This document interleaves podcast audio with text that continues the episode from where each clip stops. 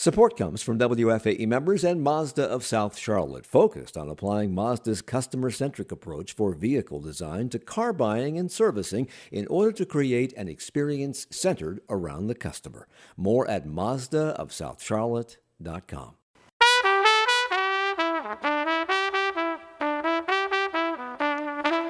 This is Charlotte Talks. I'm Mike Collins on the local news roundup. More changes could be coming to NODA following the $10 million sale of the building housing the neighborhood theater. City Council considers a new development near South Park that has the approval of residents living on the property, but not necessarily their neighbors. Problems continue in Gaston County involving a new payroll system that is wreaking havoc on teachers. The North Carolina House votes to change pistol permit requirements, and Alex Murdaugh, the prominent South Carolina attorney on trial for murdering his wife and son takes the stand in a trial getting national attention. Here to talk about those stories and many more is WFAE education reporter Ann Doss Helms. Welcome to you. Good morning. Good morning. WFAE's political reporter Steve Harrison is also with us. Good morning to you. Good morning. Nick Ochsner is chief investigative reporter and executive producer of investigations at WBTV. Good morning. Good morning. Happy Friday.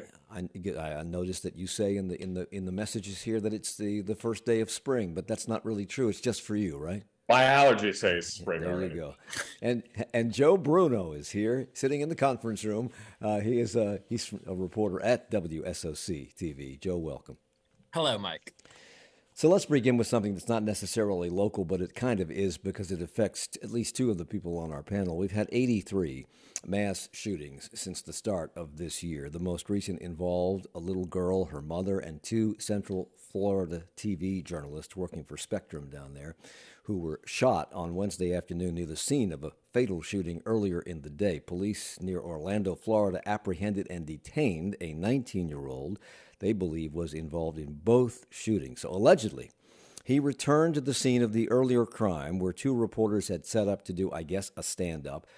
He shot the two reporters, then walked to a nearby house, shot the uh, mother and daughter. One of the reporters and the five uh, and the uh, nine-year-old girl died. I'm just curious about this because I've often thought about this, gentlemen. Uh, reporters go to dangerous places all the time. This happened in broad daylight, but many times you're out doing a stand-up after dark. Yours is the only light in the area because it's like a beacon of light for the camera. How concerned are you and are reporters like you about your safety? Yeah, uh, it's a really tough story. It really breaks my heart. Um, this was a journalist who was really just starting out his career. And this is a situation that I find myself in and my colleagues are in on a daily basis. Um, it he was in his car. He was preparing for the broadcast. It was four o'clock. Maybe he pitched this story. Maybe he was assigned it, but I I just know he was probably in his car preparing to go live. Uh, maybe he was working on his web story or looking for story ideas for the next day when he was ambushed. He and his partner, his photographer. Uh, he was in an unmarked car. He was he probably didn't expect that he wasn't in a safe area because this is like i said this is a situation that we are in every single day. It's broad daylight. Uh, you're just focused on doing your report. And stuart pittman uh, the chief photographer at queen city news put it really well when he said that you know when you're just sitting there with a camera a deadline and a story you feel invincible almost. You feel like you have the power of the press behind you and you can't be touched. And this is a real wake up call that, um, you know, sometimes bad things can happen. And there, what I hope people take away from this is that, you know, what what he was doing was the epitome of local news. It's why so many of us get into this business is to cover stories like the one he was assigned that day. It's it's a story that impact the neighborhood, it impacts the whole community. He was covering a homicide. He was just doing his job, letting people know what happened in that situation when he unfortunately became part of the story. So I hope that people can walk away with this with a deeper appreciation for local journalists and um, certainly his whole team and his family uh, are in my prayers the media uh, has been under political attack in the last six or seven years. This had nothing to do with politics. This was just a bad actor in, in the in the wrong place at the wrong time, and it's unclear as to whether or not he targeted those people sitting in that vehicle. But uh, as WRAL TV's Laura Leslie pointed out in a tweet following that shooting in Florida, I don't know that we can say that they didn't feel at risk, meaning the reporters. It's different now than it was four to five years ago. The risks are greater, and I know our crews can feel it. Nick, do you agree with that? Yeah, I think so. But here's the the thing about this incident. Uh, just piggybacking a little bit on Joe, these were a team of reporters, right? A reporter and a photographer, a team of mm-hmm. journalists Both in young. their car. Uh, it's not just a, a, what we would call a MMJ, a multimedia journalist, or a one man band who sometimes go out and works on their own. They were at a scene with other reporters where you might feel safe. This was at the the height of what a daily field crew might feel in terms of being safe.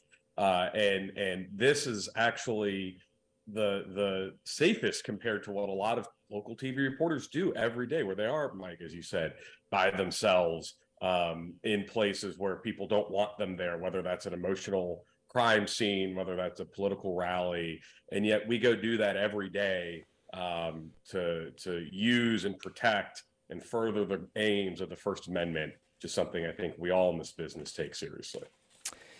Well, uh, our thoughts, as you said, thoughts and prayers are with those two uh, people who lost their lives and their families. Uh, and both of those journalists, as you pointed out, were very young and at the very beginnings of their careers. And uh, this sends a, a, bad message to everybody in the business. Uh, for those who have not lived here long, NoDa began to emerge as a kind of funky alternative area of town back in the 90s. Lots of art galleries and coffee shops and the like. And when it caught on, of course, developers arrived uh, and changed the nature of the neighborhood. A lot of those businesses got uh, pushed out. But the neighborhood theater and some other businesses in, in that strip that the neighborhood theater occupies at 36th and, and Davidson, uh, they've been holdouts. Well, now property records show that a Nashville company development firm has bought the block that the theater occupies, along with some other businesses, for $10 million. How have people in those areas or in that area reacted to that, Joe? I think when people saw that the properties are changing hands, they were a little worried because we've seen this story play over and over again in other parts of our city. Um, but the investor group that purchased the property did do uh, release a statement to the Charlotte Business Journal saying they have no plans to change this strip. They want to invest in it. They said neighborhood theater and um, Salud, which is a James Beard nominated bar now, are, are, big reasons why they wanted to purchase this property and that uh, they are part of the long term plans for it. And in fact, the neighborhood theater, which is the landmark business, I guess the old, second oldest business in that strip would be Boudreaux's, the, uh, the, the Cajun restaurant. Uh, they put out a, a, post on their Facebook page, the neighborhood theater did, that said, Stay calm. This will be the fourth change in landlords since the venue opened over 25 years ago, and we've survived. And as you pointed out, Stream Realty Partners, which represents the seller, uh, says the new owners will maintain the authentic use of neighborhood theater as a storied piece of our city's history. This is the prime intersection in that neighborhood does it really make sense to keep that, or does it make more sense to put up a multi-story apartment complex with retail on the first floor and live next to what? I mean, this is NoDa. this is this, this this stretch is NoDa. So what? You're gonna knock it down and build stuff for people to live like, next to a couple buildings? Like, no, no. You got. I'm just saying. I know, I know, um, and I really don't understand why properties like this change hands. Uh, what the incentive is, but um, the if they got get rid of these uh, tenants, it's a huge mistake because, like I said, these represent everything that's great with NoDa. Okay. Charlotte City Council is uh, looking at uh, a major new development on a nine acre site near South Park that's currently occupied by a condominium complex that was built, what, 30, 40, 50 years ago, I guess.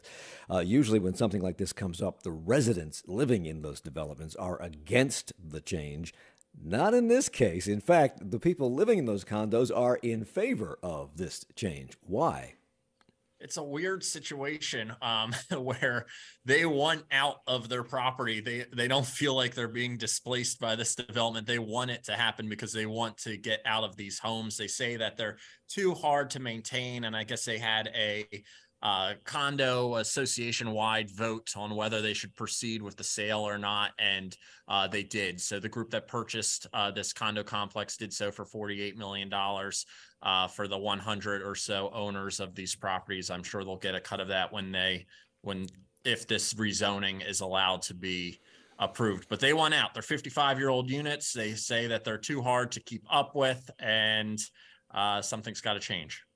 Uh, dozens of those residents. Uh, the, the project, the complex is called is called Trianon now, uh, and dozens of them, all wearing green shirts. I'm not sure why green, but they all showed up at City Council in a bus to talk about uh, what led them to this point. They say current conditions uh, are now causing residents problems. Unfortunately, our aging infrastructure creates both a physical and financial burden, making it difficult for us to stay long term. Trianon resident Abriel Taylor, now a developer called Related, wants to build hundreds of apartments with retail and restaurants, but that has some residents of nearby Barclay Downs concerned about the project being too big, too tall, too close, too dense, too much traffic. Barclay Downs residents Mark Roberts. Those shirts should have dollar signs on them because that's the real message. They need your vote. Hmm. Again, Trianon residents were wearing these green shirts uh, at the council meeting, but they have a different view. And resident Abriel, Abriel Taylor put it this way they selected the developer related over high priced bids because of the quality of the work that they do. Our community chose related, a developer that would build something special and not just a standard apartment project while still being considerate of the neighboring residences so this is up to, is this up still up to council to do this or is this a yeah. done deal and how did the council react steve? It's one of the last uh, rezoning petitions that city council will vote on since uh, before the udo takes effect in june. Um, they seem a little on the fence. I think there are some concerns over whether this really aligns with the 2040 plan and whether this development fits in this part of south park. Looking at renderings it kind of looks like to me the Barnes and Noble development or, or the um, Piedmont Row, I think it's called, where Malpon is uh, in Peppervine. Um, those are th- that's the feel that I get a live, work, play type situation from this. And that's right down the street. That the Barnes and Noble development is right down the street from the uh, complex that you're talking about here. So I'm I'm wondering how that would not fit in with the area. That's exactly what's in the area. Yeah, there's worries about building height, uh, traffic, of course. It's two competing South Park neighborhood groups against each other. And uh, Councilman Bokhari has been looking into this a lot. And it, it seems like right now, Bokhari would vote no because of uh, concerns about um, how this really, what kind of precedent is set by this. Uh, but, you know, it's early, and I'm sure they'll all be looking for a win win. Uh, as I think you pointed out, uh, the residents of that complex arrived in a bus, which is a first, I think, to come yeah. and be part of, of the meeting. How many people spoke out against this? Uh, Ambrielle was the only. Oh, I'm sorry. There was one person in favor, one person against it, but there were several people who arrived with them. Much more um, people in favor of this project than opposed to it. At least present in the government center on Monday night. And given that it's not St. Patrick's Day, the the, pers- the the purpose of the green shirts was, uh, you know, it looks good. They look good on camera. You know, they stick out amongst the beige in the government center chamber. Uh, not sure how green was selected. okay, so when will council make a decision on this project? It could be as soon as next month, but I have a feeling this one will take a little longer because the both sides seem pretty far apart right now. Okay, we're going to take a break. When we come back, we'll talk about all the goings on at County Commission. We had several commissioners on this program this week talking about property tax and the revaluation. Uh, they've also named a building after a former member of the county commission, and we have a heck of a lot to talk about with regard to education, and not just at CMS, all over the state, in fact, when it comes to the school calendar and the goings on in Gaston County. Stay with us. It's the local news roundup on Charlotte Talks on 90.7 WFAE.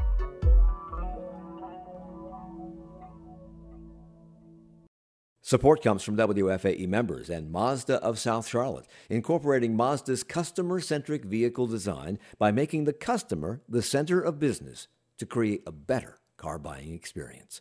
More at MazdaofSouthCharlotte.com. It's Charlotte Talks at the local news roundup on 90.7 WFAE and WFAE.org. Ann Doss Helms is here. He's, she's WFAE's education reporter. Steve Harrison is our political reporter here at WFAE News.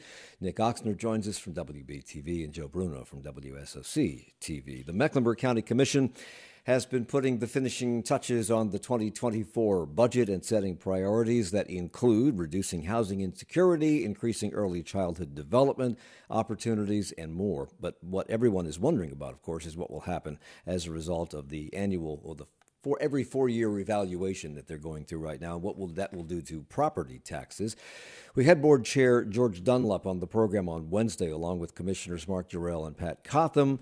Commissioner Dunlap says that staying the revenue staying revenue neutral, in other words, taking whatever they decide the property's value is worth, but keeping the taxes the same, will not support the services the county residents want. And Pat Cotham had a slightly different opinion. I I am not for um, an increase, and I mean I'd probably be happy if we decreased it some, um, but I'm not for that. But you know, it's also very early. We have to listen to our manager and and get all the information. And District 4 Commissioner Mark Jerrell is concerned about the impact of raising property taxes and its impact on lower income folks and on gentrification. Um, when we talk about reval, it's hard to separate the impact of gentrification on communities of color and, and different folks in this community. Uh, you, we've got this issue of corporate landlords. We have so much that we're trying to tackle right now. People are screaming uh, for different services, particularly as it relates to behavioral health, environmental justice. And experts have said that higher property taxes will more adversely impact those who have lower value properties than those whose properties are in the more affluent areas of town. Steve, can you explain why that would be the case? Yeah, just because the the biggest percent property value increase, uh, maybe not the biggest dollar amount, but the biggest percentage increase is happening in lower income areas that were homes maybe were undervalued for many many years, and now people are investing them, investing there. So those those property values are going rapidly. So even if you kept a revenue neutral tax rate, um, the, the kind of burden of who pays is going to shift a little more toward lower income areas. That's going to happen regardless. If you put a property tax increase on top of that, like the county did in 2019, it's a double whammy. And and the city also levies property taxes, if I'm not mistaken, and they're going through the same rock and a hard place decision. Given both the county's concerns about uh, equity and the city's concerns about that, what is likely to happen here? And are there any remedies uh, if they have to raise taxes for those who are least able to afford it? There are city and I believe city and county programs, Joe. I think correct me if I'm wrong, but that are designed for homeowners uh, to, you know, to stay in their homes if the property tax burden becomes too much. Um, I believe those are targeted towards seniors. Mm-hmm. Um, so there's that bit of relief. But again, most people, that's not most people. And so, you, you know, we're hearing talk from the city that they could also do a property tax increase this year. So we could have both parts of your tax bill go up um, which hasn't happened in a long, long time. And and although renters don't pay property taxes on the, the real estate they're living in, it, it, can be reflected when the lease runs out and they have to sign a new lease. And, and there's concerns about that because even the price of rental properties are, is becoming prohibitively expensive for a lot of folks. Uh, we also know that the County Commission and the Charlotte Mecklenburg School Board have had a rocky relationship in recent years. As we all know, George Dunlap uh, got into a verbal skirmish with school board chair Elise Dashew about tying funding to academic success in the past. And uh, Pat Cotham has said that the school board has not communicated with the county commission very well, though Dunlap said on this program that the relationship is improving. But next week, they have to consider the board's re- proposed three plus billion dollar bond request for new new school construction and other projects. Any idea of what their reaction may be? Well, I noticed on your show that um, a both Pat and George, who have been very vocal critics of the school board, voiced some optimism. They talked about the fact that there are five new members on the board and that they or at least feel like those board members are open to communicating with them. Uh, George Dunlap said he and Elise Dashew have met more times in the past year than they had in the previous four or five. I get the sense that actually the two of them work pretty well together, but there is often a difference on how much money ought to be coming in the direction of CMS. And he seemed to kind of waffle on an amount. Everybody has been pretty consistent in saying the county has not laid down a cap for CMS and said we will not go beyond this point. But the point they've been talking about in their planning is $2.5 billion. And the point that CMS is going to look at Tuesday night, may or may not vote for it, is just barely shy of $3 billion. So I'm sure you will see CMS come in and make the case for these needs and how much it means to the community to have up to date schools with great learning environments and safety and all of that. And I hope that what we'll hear from Dena Diorio and her staff is some talk about what this would mean in terms of taxes. Because any amount that they're looking at, the, the most this county has ever done is just shy of $1 billion.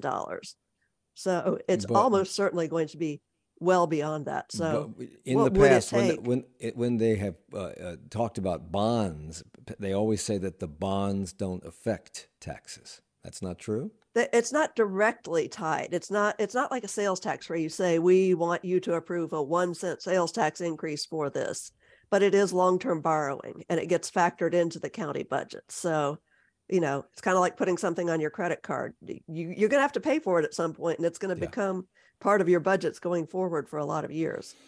County Commission this week also voted unanimously to name the county's newest government building after former County Commissioner Ella Scarborough, who died last May. Here's how Commissioner Mark Jerrell explained it.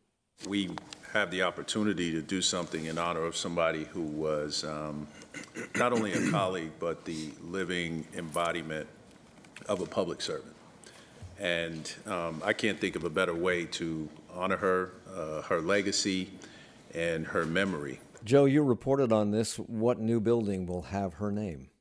It will be the Northeast Community Resource Center that is going to house the Health and Human Services operations for Mecklenburg County when it opens. Um, it's over there off of North Tryon and Eastway. So there will be a public hearing on March 7th, and after that, it will basically be official. And Steve, uh, for those people who have not lived here long, put put Ella Scarborough into some sort of context. She was a trailblazer. That's right. Yeah, she was, and I believe Joe help me out here. She was the first um, at-large African American woman elected to Charlotte City Council. I believe is that That's right? correct. First yes. black And- woman elected to Charlotte City Yeah, Council. and um, uh, so you know a long history of public service um, and uh, just respected and beloved in the community and then um, you know eh, continued i mean i think her last election for mecklenburg county commission at large she received more votes than anyone else um, and so uh, you know kind of a fitting fitting way to, to honor her Yeah. Uh, she served 10 years on city council and eight on county commission. So she, she put the work in. So let us cross the Catawba for a couple of minutes here and go into Gaston County with an update on a story that has been unfolding for at least a year or more Gaston County Schools payroll problem and what has been going on there. So this started as the least controversial thing in public education. Uh, in I think it was 2017, the General Assembly said, "Hey, we want schools to modernize their business and finance systems. We're going to provide some money for it." The Department of Public Instruction uh, set up what they called master service agreements with two companies, um, Oracle Cloud and Tyler Munis. All of this is a total snooze fest, right? Nobody covered it. Nobody cared. Um, it's technology. And Gaston County jumped right in because they had an outdated business system and they started working. They said, We're going to go with Oracle. They started working with a state team. They had to postpone their launch twice because they knew they were hitting some snags. Finally, everybody said, Woohoo, we're good. We're ready to go. January of last year, they rolled it out and it did not go well. There have been massive problems with people getting overpaid, people getting underpaid. They're People taking not the getting paid at all. Yeah. yeah, I, Yeah. I mean not forever but you miss a Yeah. paycheck here you miss it's just been really inconsistent and unpredictable. They've been taking retirement payments out of employees' paychecks, and it's been super slow getting them processed into the retirement system. They're still like four or five months behind. So, you know, and I would admit the first time they told me about this again, I was like, this is kind of dull, but this has become just a massive thing because it's gone on so long. And because it has human consequences. It's a nightmare for some of the people being directly affected by this. Second year Pinewood elementary teacher Melissa Goddard broke into tears at a recent Gaston school board meeting uh, as she described her experience in trying to collect pay due her from last year. I have called, emailed, and gone in person to try to get this resolved, and I've been more than patient. How do you expect teachers this day, especially new ones? And she is not alone. Here's Laura Farmer, who retired from teaching in March, started working as a substitute, and has experienced multiple problems getting her pay and deductions straightened out. The taxpayers in this county should be furious. I am. Trust is gone, hope is gone. So this has been going on for a long time, and the company they switched to for the payroll, and Oracle, Oracle Cloud, certainly handles payroll for other businesses and institutions. So why are they having a problem with the Gaston County schools? You know, I don't know that for sure. And for the record, I'm one of those Gaston County taxpayers, and I, I certainly wonder what's going on here. And the response to it has been kind of baffling to me. I mean, every bit the the school board agrees this is a big problem and they keep saying, oh, we, we really feel for you. We're trying to help you. But they had, this is at least the second meeting that they've had about this. The superintendent didn't speak at all. I found that kind of astonishing that the superintendent would not speak to something. One of the board members said, you know, this there's casting a cloud over all the good things you've done for the district. Uh, the state has been kind of every time I inquire, they send emails that basically say, oh, things are getting better. And to be clear, they are getting better. The problems are not occurring, new problems are not occurring at as large a level as they were early on, but new problems are still occurring and they still haven't fixed some of the old problems. So this and is we just, are we are approaching tax time, uh, and some employees are getting W twos based on under or overpayments that happened months ago have never been corrected, and that is also causing major headaches for teachers like Elizabeth Haywood, who teaches at uh, Costner Elementary. She was overpaid last year and is now expected to pay income tax on the money that she has been trying to return. I am happy to repay the funds. I have the funds and am ready to repay it, but I feel like I am getting no help in doing so. Wow. Gaston County Schools uh, Chief Financial Officer Gary Hoskins says he has about 500 unresolved issues. That's down from 1,834 in the first nine months of last year. The ongoing payrolls over the last several months have been much cleaner. What we're trying to do is catch up on all the stuff that went wrong back in 2022. But he also acknowledged ongoing widespread problems with retirement payments and payroll deductions. Why has this been? Did he have any explanation for why this has been so difficult? Well, here's the problem, Mike. This, like Ann said, this problem has been known since January of last year. We started covering this, and other outlets started covering this more than a year ago now. But for at least the first six months of last year, the response from the school district was there's no problem. We fixed everything. Everything's been ironed out. And it really took, uh, things really came to a head last fall when you saw the state treasurer get involved because it affects retirement systems when the district finally came out and said yeah we did really mess up. We've set up this hotline. There are big problems. We're trying to work through them. But for for months uh, half a year probably gaston county schools officials largely stuck their head in the sand and said everything's great even though it clearly wasn't and if you're not getting paid, that's a major problem. If you're getting overpaid, you owe taxes on the overpayment, as that last teacher was expressing, which is a problem because you're going to have to pay more in taxes than you actually owe.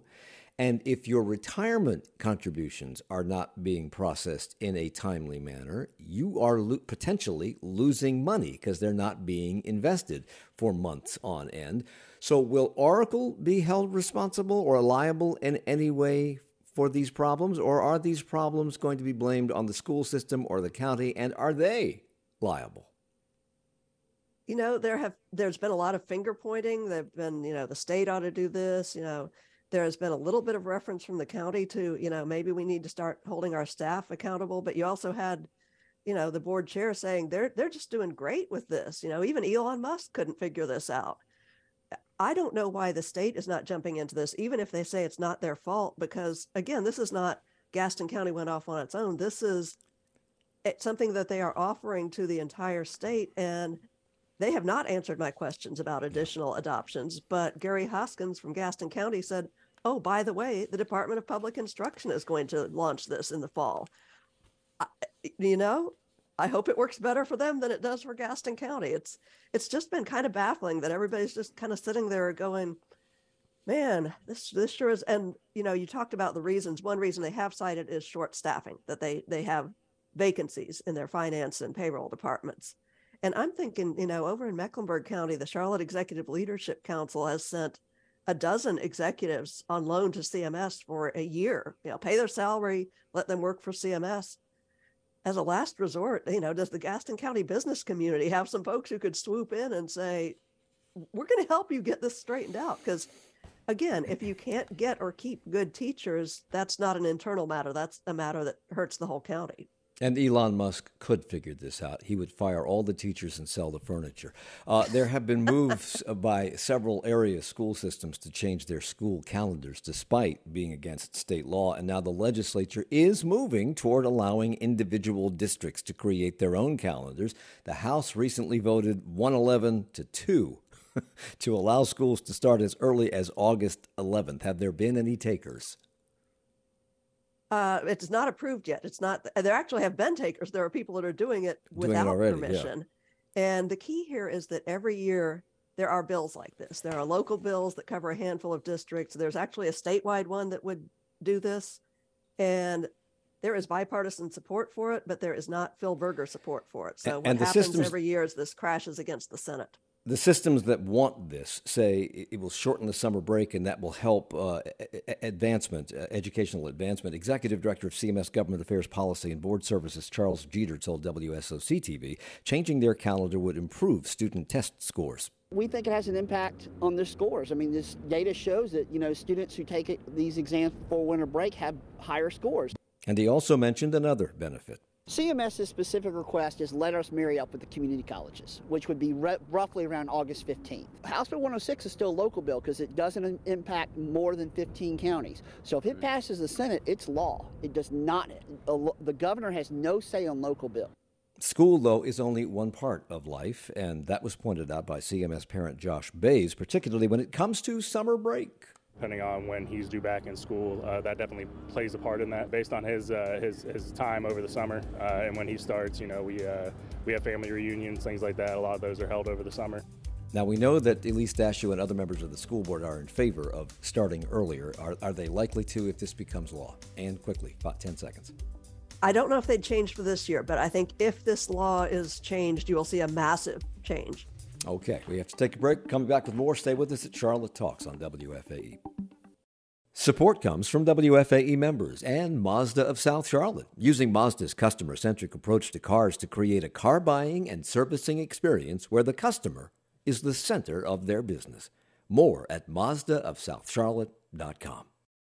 It's Charlotte Talks and the local news roundup on listener funded 90.7 WFAE and WFAE.org. Ann Doss Helms, WFAE's education reporter, joins us along with our political reporter Steve Harrison. Nick Ochsner's here from WBTV and Joe Bruno from WSOC TV. Very quickly, and CMS has begun their search for a permanent superintendent. They've hired a consultant. They were hoping to have one named by April. Now they've moved it off to May. Why? Uh, you know, if you've ever said, I'm going to get X amount of work done in a day and you realize it's not realistic, that's kind of what they did. They came out with this super, if we work every minute, including through spring break, we think this is going to happen. And their consultants basically said, you know, take a deep breath. A, we want to go back and we want to do a better job of reaching some people who are not reached during the public engagement session. We're doing that to create the job description that will help us, you know, screen candidates. They want to have the full board do two rounds of interviews and they kind of said, you know, is it realistic to ask all board members and the staff that we need to work, cancel their vacation plans and work through spring break? Maybe not. So this is not a big deal. This is not, you know, okay. not like when they postponed it for months. This is just a, a slight delay to May. So, Nick, uh, as you well know, uh, CMS has been plagued with allegations of sexual misconduct uh, on the part of students. We had that rape trial that we just wrapped up that you spent a lot of time investigating the follow the, the, the, the lead up to. And now, a mother of a five year old at CMS, a five year old, called WBTV to report her daughter being sexually assaulted on a school bus. When did she allege that the assault took place, and why did she call WBTV? Well, let's start with the last question. She called WBTV, she told me, because she had reported what her daughter told her to both school officials and police week a week earlier, and they had functionally done nothing. Uh, what this mother um, says is that her daughter came, you know, she picked her daughter up from daycare after school where the bus drops her off at, and she reported um, being physically and sexually assaulted by two other elementary school boys on a school bus. This is uh, a bus taking kids to Croft Community School. Uh, this was uh, the girl told her mother on February 6th. The mother reported it to school administrators and police on February 7th and took the little girl to the hospital to have a sexual assault evaluation because she said her daughter was experiencing some lingering injuries.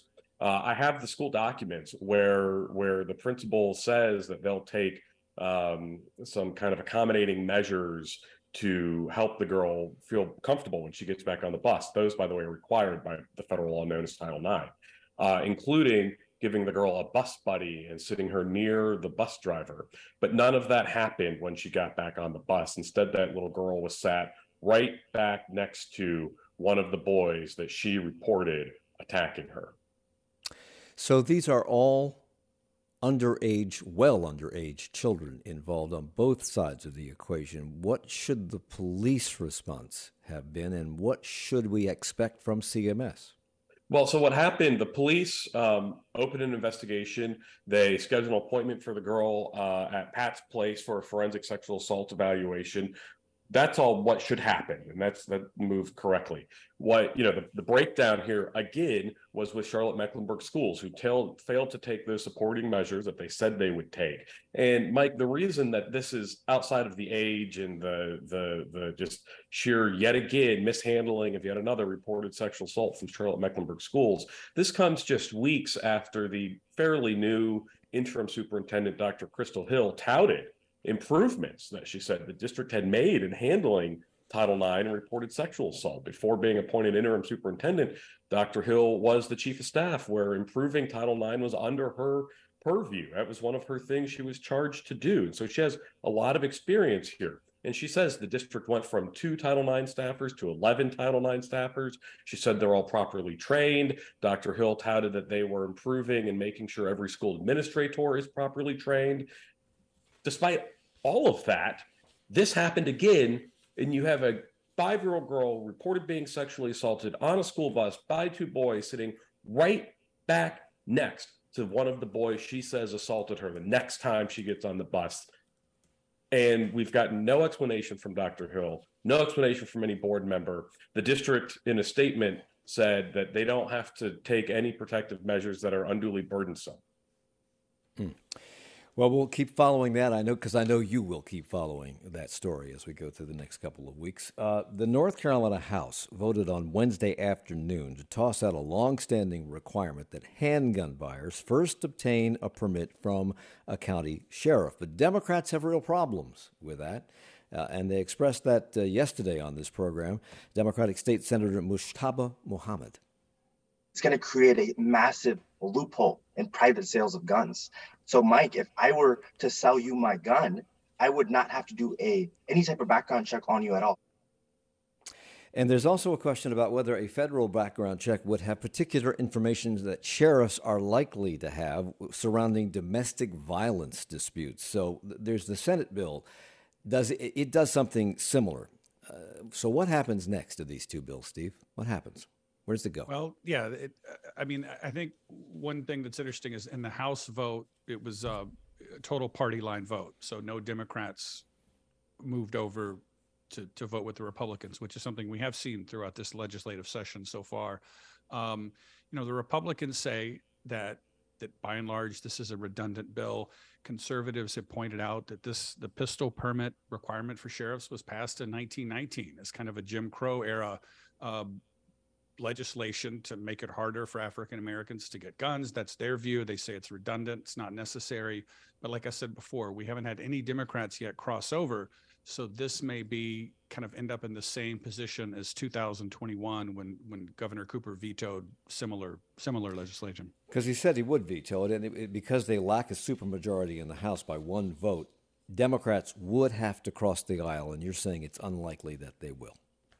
Yeah, I mean, hasn't happened yet. I think the vote was uh, there were a few people absent, but it was 67 to 48, and so the numbers just aren't there at the moment.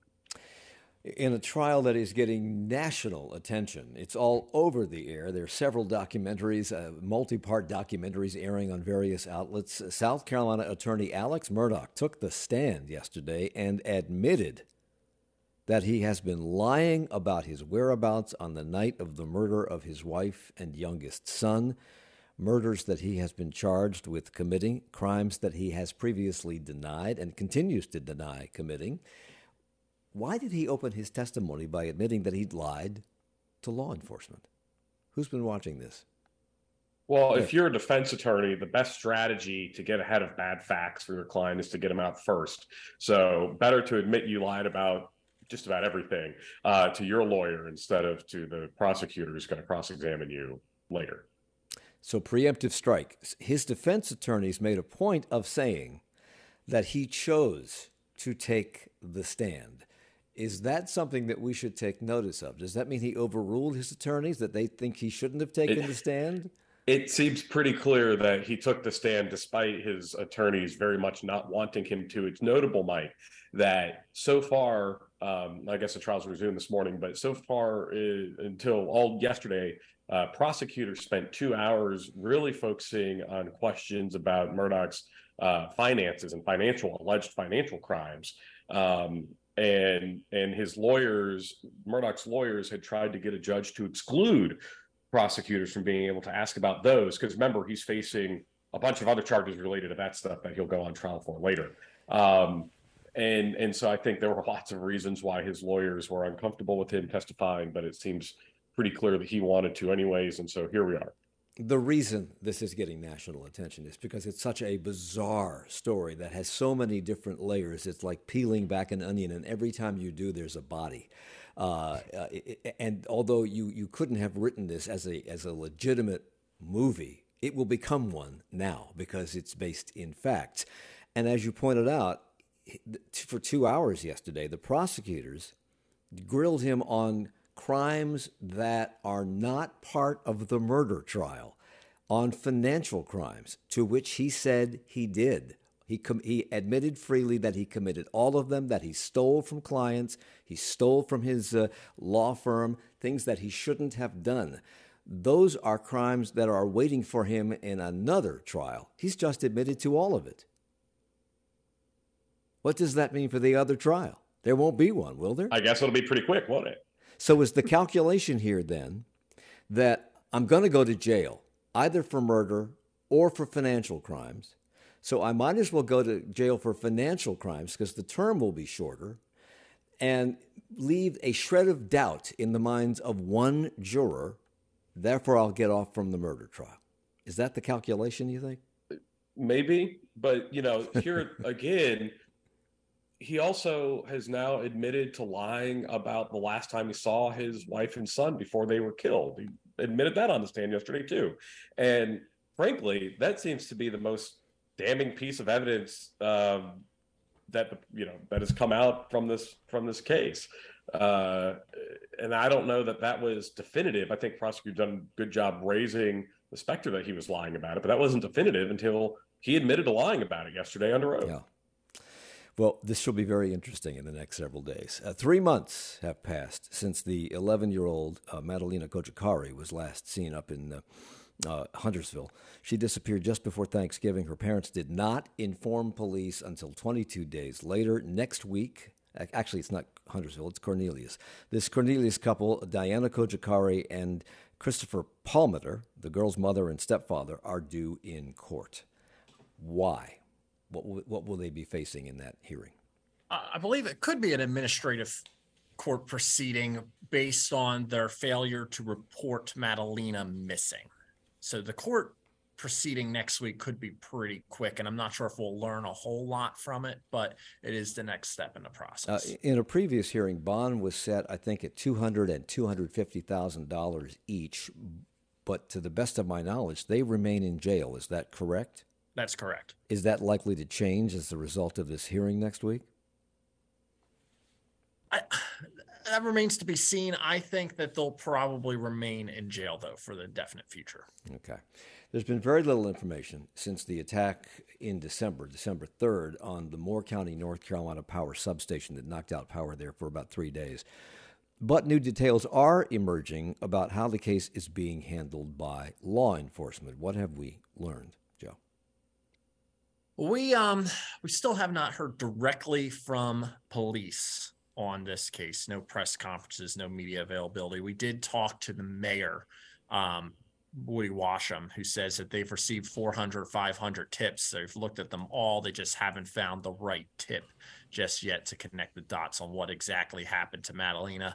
They are still operating as if Madalina is alive, and it is their goal to find her that way. No, no, no. We're talking about Moore County's power station. I apologize. I apologize. Let me get to Moore County. That's a different case. Um, but yes, let's keep up. Moore County is a mess. Um, so uh, Madison Carter, our reporter, and Mike Stolp did a records request, and sometimes when you get records requests back, uh, nothing of note comes up in them. But this one had a treasure trove of information that uh, really just showed an uncoordinated response uh, following this attack on these substations. Uh, the the, the shows that Moore County was confused by a camera. They didn't know how. Uh, one was put up and it turned out to be Duke Energy's camera. Uh, that we got emails back saying that the FBI still had the shell casings. They haven't made their way to the state crime lab. And Moore County, you're supposed to, the new policy is if you see someone near a substation, you're supposed to go check it out and see what's happening. And a Moore County deputy drove right by our reporter and photographer at the scene, made eye contact with them, and kept going. So uh, there's a lot of issues with uh, the investigation right now. It doesn't look like they're close to making any uh, uh, solving this one. I do have to say those those little short naps are great. Uh, the FBI uh, did ask Google for uh, geofencing data, which can identify where cell phones are in the area within a certain specific amount of time. They also issued warrants for similar information from T-Mobile, AT&T, and Verizon. Do we know about whatever data they received? to my knowledge, uh, they haven't received any data back that is helpful uh, for this investigation based on the records that we have in our hands. Okay. Uh, if you are moving to South Carolina or considering a move to South Carolina, it's going to cost you. Legislators are considering a bill they're calling the Yankee tax. Uh, what would it do, uh, Nick, and who would be affected by it? Did not unmute fast enough. I thought Mr. Bruno was going to take this. Oh, I'm, question. I'm sorry. I, I could Joe? take it as a Yankee. Go ahead. Um, so See, Nick was taking uh, a short nap too, but just go ahead. I'm never gonna live that one down. I'm so sorry. Uh, so as for the Yankees, um, proposal is a flat fee basically for um, people who move into South Carolina. You know, the- it's called the Yankee Bill, but if you move from Louisiana or Florida, uh, you you would be impacted by it as well. It's a it's a five hundred dollar total one time fee for new driver's licenses and vehicle registration. That is the proposal. So clearly, this is an attempt to increase revenues. Are enough people moving there that it makes it worth doing this? Yeah, I mean, uh, South Carolina is exploding with growth, growth, especially the counties in our viewing and listening areas. I mean, you just heard about uh, Fort Mill School District having to take some action. I believe it was Fort Mill School District about, um, you know, just because their schools are bursting at the seams. It's kind of just like an impact fee uh, that South Carolina already has. It's another way for them to capitalize on all the people who are uh, moving to the state. We have 30 seconds left, and Wendy wanted me to talk about snow. It's been uh, 430 days since Charlotte got any snow. It was January 21st, 2022, and uh, we've had zero snowless winters since 1878. This could be one of them. Uh, it's warm today, really warm today, and so people are asking, when's it going to snow? I ask, does anybody want it to snow? I mean, really. So I'm going to poll you, yes or no, each of you. And do you want it to snow? Yes, Quick. but not not right now. Uh, that's all I need. Yes or no, Steve, Absolutely, yes. Joe, No. J- uh, Nick. No. Okay, so we have divided the panel here. Ann Doss Helms and Steve Harrison from WFAE, Nick Ochsner from WBTV, Joe Bruno from WSOC. Support comes from WFAE members and Mazda of South Charlotte, focused on applying Mazda's customer centric approach for vehicle design to car buying and servicing in order to create an experience centered around the customer. More at Mazdaofsouthcharlotte.com.